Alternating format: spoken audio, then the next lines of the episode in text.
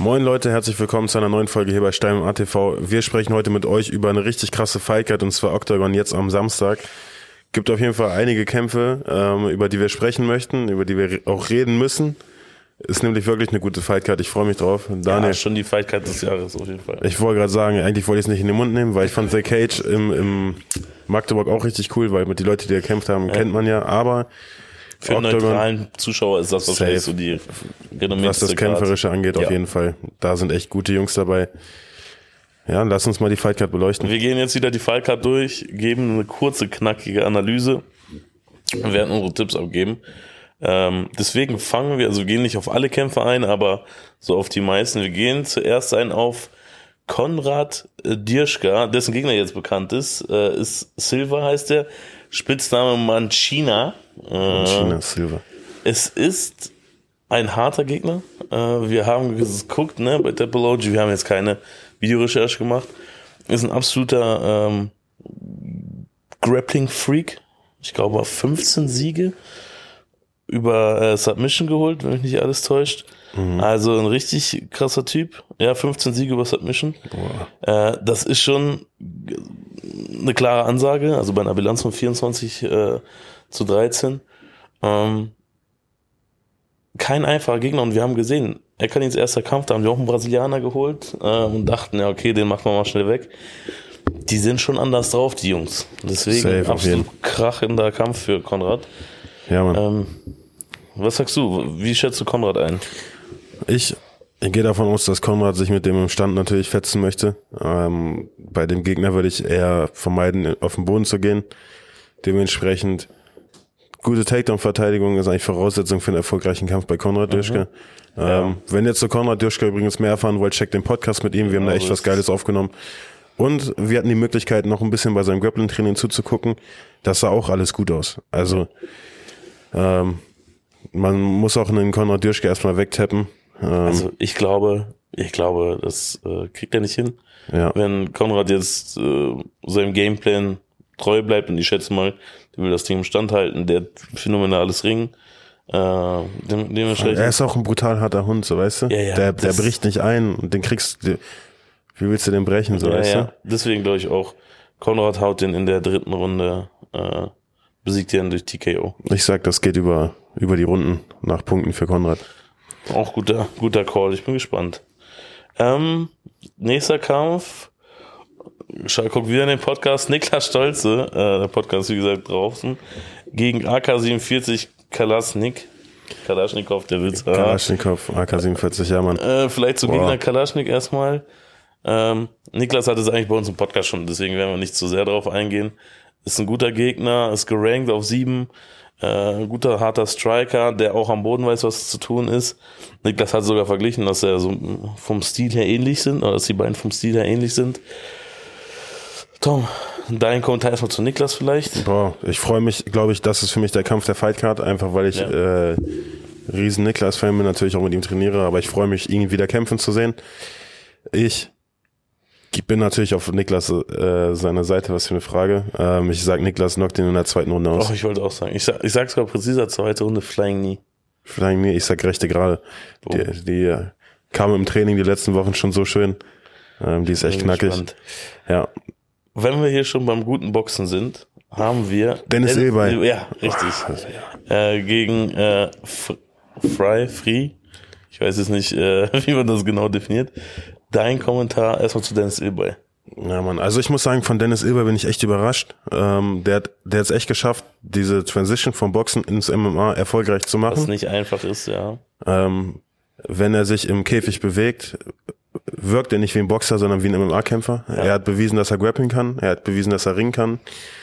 Und er arbeitet extrem hart daran. Also wer ihn bei Instagram verfolgt, seine Stories sieht, der sieht, äh, dass Ilbay wirklich täglich im Training ist und gerade an den Sachen arbeitet, die er noch nicht so gut beherrscht oder Ja. wie gut er die beherrscht, werden wir sehen. Aber wie gesagt, er hat halt diesen boxerischen Hintergrund. Dementsprechend ist das andere für ihn Neuland. Ja, ja, ja. Und ähm, ja, ich glaube, er ist. Ich habe das Gefühl, also er wird gewinnen. Davon gehe ich einfach mal aus. Und äh, würde ich ihm auch wünschen, weil ich glaube, seine Entwicklung ist schon krass. Er ist ein heftig sympathischer Typ. Ja, absolut. Also wirklich sehr, sehr bodenständig, sehr, sehr nett. Und kämpferisch kommt einfach alles zusammen. Vielleicht so äh, Fry, Free, wie auch immer Gegner ausgesprochen wird. Ähm, steht 4-1, eine Niederlage durch Submission, vier durch K.O. oder drei durch K.O. und eine über Punkte. Auch eine Amateurkarriere hinter sich, dementsprechend erfahren MMA. Ähm, also lasst euch von dieser 4-1 nicht täuschen. Dementsprechend können wir stark davon ausgehen, dass es ein Stand-Up-Kampf wird. Ähm, aber ich gehe mit dir. gut zu sehen. Ich gehe mit dir. Ich glaube sogar, wir haben hier unseren Erstrunden-Finish. Ich kann mir aber auch gut vorstellen, dass äh, Eber den Takedown sucht. Ach, um zu zeigen. Einfach nur um sich selbst zu beweisen und er ist wahrscheinlich, also er ist für sein Gewicht äh, relativ klein. Ja. Und ähm, dadurch, wenn man beim Boxen ist noch eine andere Sache, als wenn Kicks mit dabei sind, weißt du, bevor ich mir das Bein zertreten lasse, suche ich halt doch lieber den Takedown. Absolut. Ähm, ich würde es ihm auf jeden Fall zutrauen. Ich glaube, er hat da genug Können und genug Mut, um einfach auch sein Grappling zu testen. Sehr gut. Kommen wir zu einem weiteren Kampf und äh, zum weiteren Hochkaräter auf der Karte. Zu wahrscheinlich der positivsten Überraschung jetzt für uns. Äh, zwar ganz relativ frisch auf der Karte äh, Paulus gegen Topperlei. Ja, Mann. Also erstmal haben wir uns natürlich riesig gefreut, dass Ayan, mit dem wir auch einen Podcast haben, check den ab, ähm, jetzt die Chance bekommt, äh, bei der größten Veranstaltung Deutschlands mitzukämpfen. Gegen einen Mann, den die meisten wahrscheinlich schon kennen, denn Paulus hat gegen Nico Samsonice verloren, ähm, hat die Octagon Challenge in Tschechien gewonnen, 8-3 äh, seine Bilanz, also erfahrener Typ. Und Ayan noch zu null, ne? Ayan mit einer 5-0 Bilanz. Äh, letztes Mal in Magdeburg bei The Cage NFC gekämpft. Also, ich glaube, es ist klar, dass wir beide denken, dass Ayan gewinnt, aber Safe, unterstreicht das nochmal. Warum? Also erstmal Planet Eater die letzten Tage, das letzte Wochenende echt extrem abgerissen.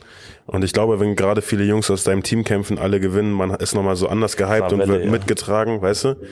Erster Pluspunkt, dann Ayan einfach eine andere Mentalität. Wie Ja. Daniel schon gesagt hat, check den Podcast aus. Ähm, ich sag mal so, die, die Jungs äh, aus Albanien haben eh nochmal eine ganz andere Mentalität, wenn es ums Kämpfen geht. Das Ja, safe. da kann man sich, egal wer, jeder was abgucken und ich kann mir vorstellen, Arjan hätte alles angenommen, egal was kommt. Der will kämpfen Ja. und der will auf jeden Fall so kämpfen, dass es ihn weiter nach oben bringt. Und genau das ist der Kampf, den er braucht, weißt du? Ich glaube auch. Und ich kann mir vorstellen, dass er sich das nicht nehmen lässt. Ich glaube, äh, er ist einfach Runde. zu hungrig, so weißt du, er lässt sich das nicht nehmen. Zweite Runde Submission für Ayan. Ich tippe auch auf eine Submission. Arjan extrem stark körperlich, extrem stark. Ich habe mit ihm oft gegrappelt und äh, ja, wie jeder, wie jeder aus Balingen ist ein Experte am Boden und vor allem ist hart und stark am Boden. Mhm. Ja. Damit muss man erstmal umgehen. Ja, auf jeden Fall. Bin ich voll und ganz bei dir. Kommen wir, ich glaube, Eckerlin kam, Eckerlins Kampf hatten wir auch schon beleuchtet im Video gestern. Genau, check das Video von gestern, wenn ihr noch mehr Ist zu gestern Eckerlin rausgekommen, ja, ja, gestern.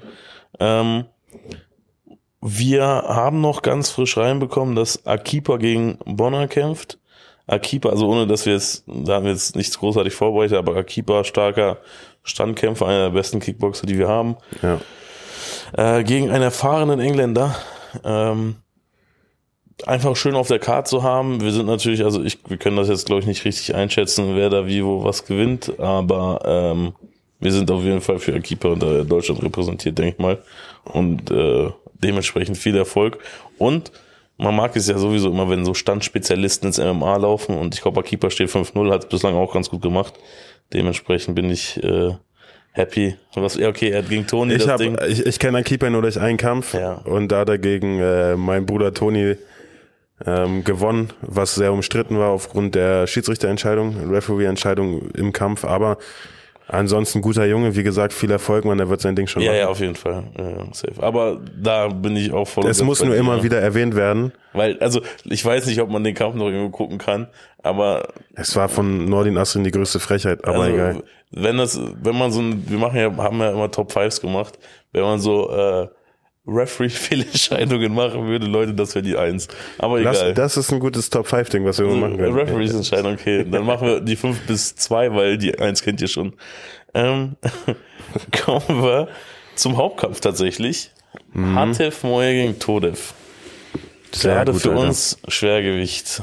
Äh, immer ein Auge drauf. Für. Ähm, erst die, den Bauch zu denken. Ähm, Tom, Ja, Mann. Bitte gib mir mal deine Einschätzung zu den beiden Kämpfern erstmal.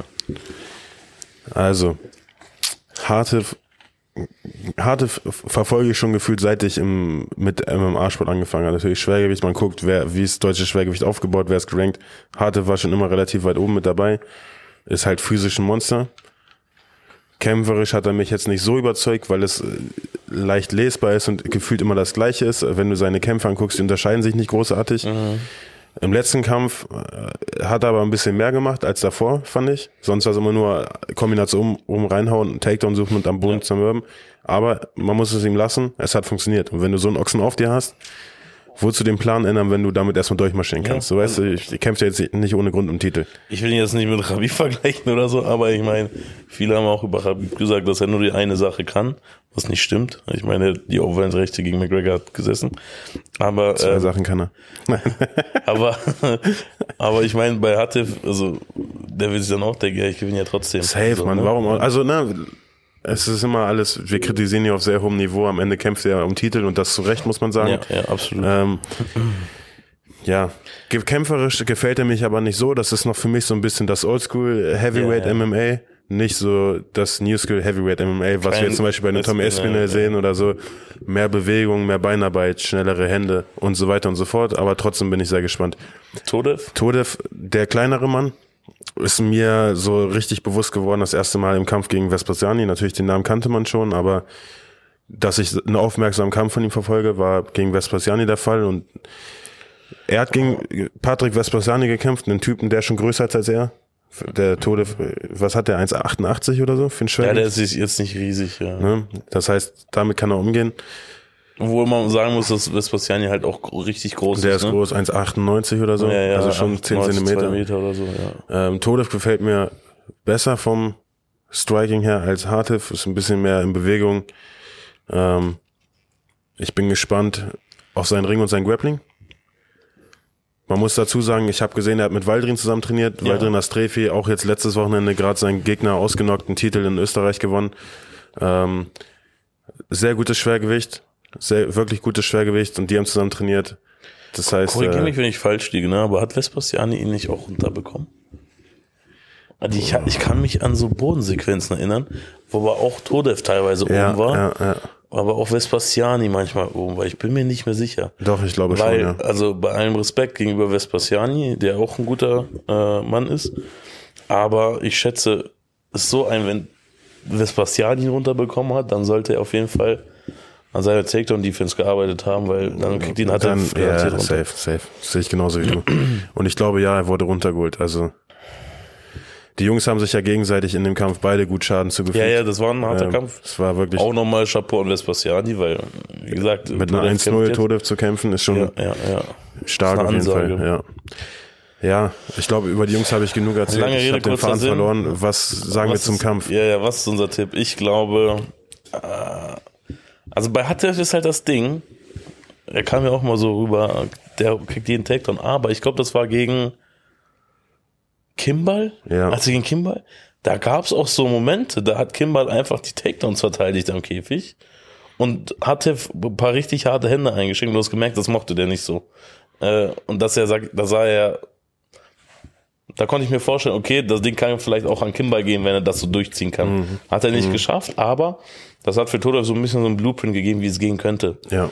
Dementsprechend glaube ich trotzdem, dass Hatev gewinnt. äh, ich glaube, äh, dass Hatev auf Dauer wird der Todev runterbekommen, ihn ausgrinden und macht das Ding über Decision. Wo ist fünf Runden, ne? Boah, fünf Das ist ja, okay, hart. ja, dann macht er in der vierten Runde macht er den runter. Ich sage, es macht Todev. Auch vierte oder fünfte Runde Championship Rounds durch TKO. Gut. Ähm, ja, ist eigentlich alles zu gesagt, Jungs. Alles gesagt. Guckt. Liken, abonnieren, kommentieren. Abonniert unseren Kanal, ihr helft uns damit sehr viel weiter. Genau so ist es. Tom hat's gesagt. Äh, guckt euch Octagon an. Wirklich wahrscheinlich die beste Fightcard dieses Jahr. In Europa sogar. Und ja, dann sehen wir uns bald. Sonntag, wir machen eine Reaction zu Octagon. Schaut Genau. rein, Leute, wird bestimmt interessant. Alles klar, macht's gut. Ciao. Ciao.